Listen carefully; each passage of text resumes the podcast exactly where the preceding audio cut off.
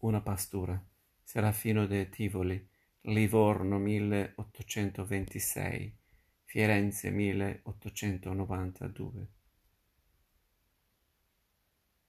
L'opera testimonia l'assimilazione delle esperienze francesi del pittore a Parigi nel 1855, in particolare la conoscenza della pittura della scuola di Barbizon.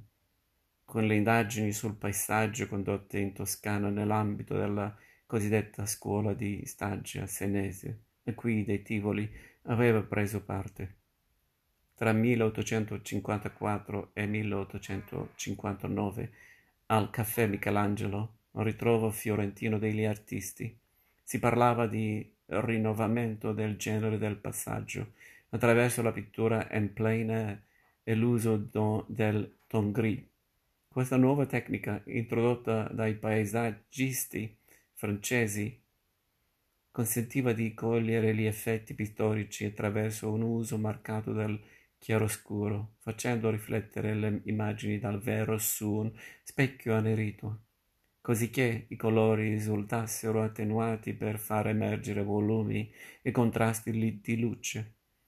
La fervida partecipazione di Serafino de Tivoli a tali discussioni artistiche gli valse l'appellativo di papà della macchia, come ricorda Telemaco Signorini.